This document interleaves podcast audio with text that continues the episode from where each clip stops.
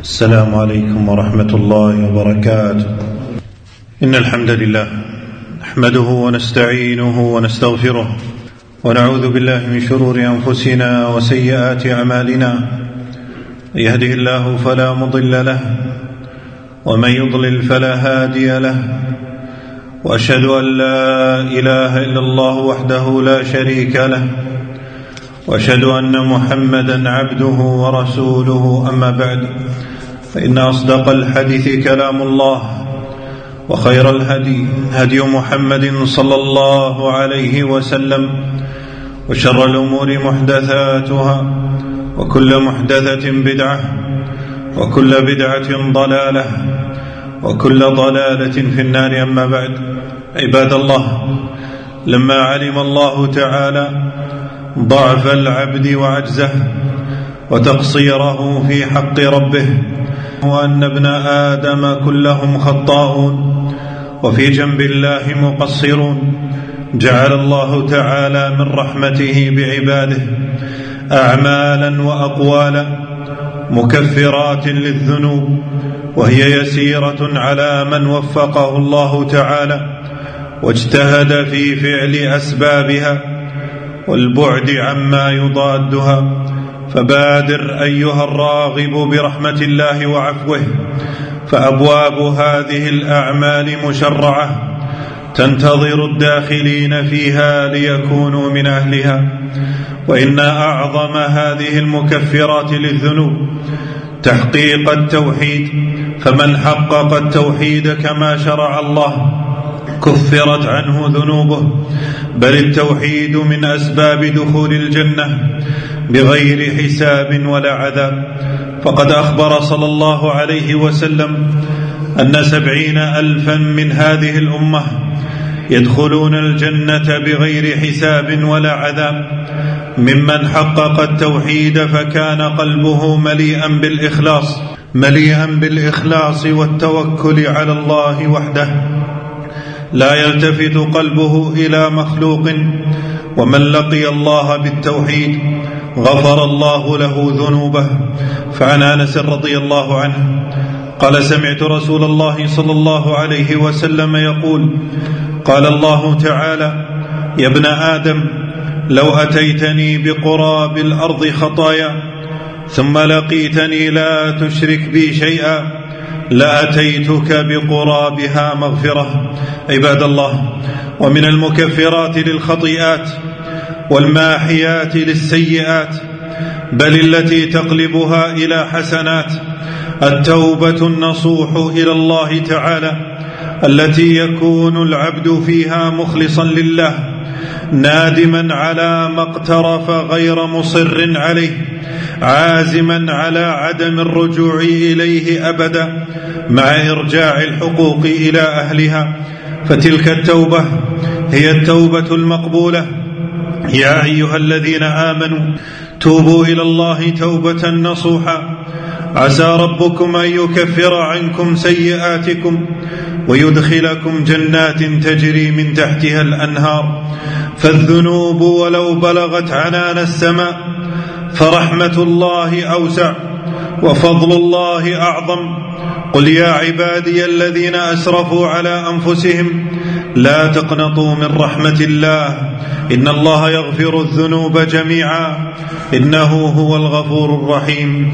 عباد الله اداء العبادات على الوجه الأكمل من أعظم مكفرات الذنوب. فالوضوء وإسباغه من المكفرات. فعن أبي هريرة رضي الله عنه أن رسول الله صلى الله عليه وسلم قال إذا توضأ العبد المسلم أو المؤمن فغسل وجهه خرج من وجهه.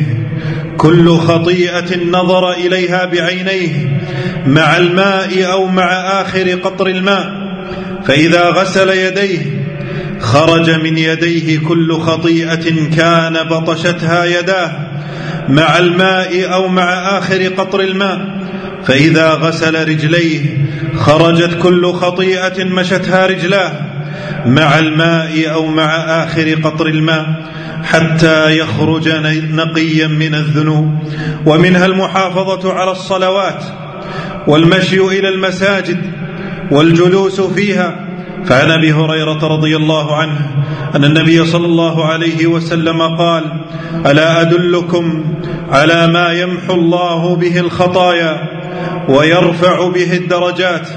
قالوا بلى يا رسول الله قال إسباغ الوضوء على المكاره وكثرة الخطى إلى المساجد وانتظار الصلاة بعد الصلاة فذلكم الرباط والصلوات الخمس والجمعة إلى الجمعة ورمضان إلى رمضان من أعظم المكفرات كما في حديث أبي هريرة رضي الله تعالى عنه أن رسول الله صلى الله عليه وسلم كان يقول الصلوات الخمس والجمعة إلى الجمعة ورمضان إلى رمضان مكفرات ما بينهن إذا اجتنب الكبائر.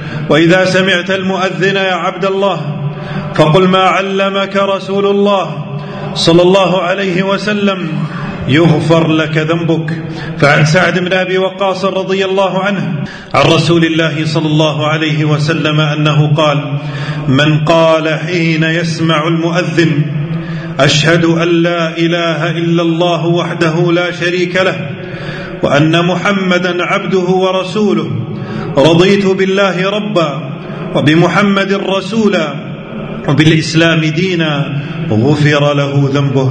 وشهود صلاة الجمعة والاستماع للخطبة من مكفرات الذنوب. فعن أبي هريرة رضي الله عنه قال قال رسول الله صلى الله عليه وسلم من توضأ فأحسن الوضوء ثم أتى الجمعة فاستمع وأنصت غفر له ما بينه وبين الجمعة وزيادة ثلاثة أيام ومن مس الحصى فقد لغى ومما يغفر ما تقدم من الذنوب. صلاة ركعتين خاشعتين بعد وضوء حسن. فعن زيد بن خالد الجهني رضي الله عنه أن النبي صلى الله عليه وسلم قال من توضأ فأحسن وضوءه ثم صلى ركعتين لا يسهو فيهما. غفر له ما تقدم من ذنبه. والأعمال المكفرات في الكتاب والسنة كثيرة. شرعها الله تعالى لعباده. لينفعوا أنفسهم ويغفروا ذنوبهم ويرفعوا درجاتهم.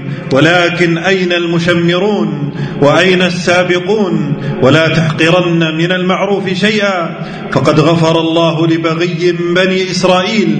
سقت كلبا وشكر الله لرجل أزال غصن شوك عن طريق المسلمين وغفر له. فاللهم اغفر لنا وتجاوز عنا وعن والدينا.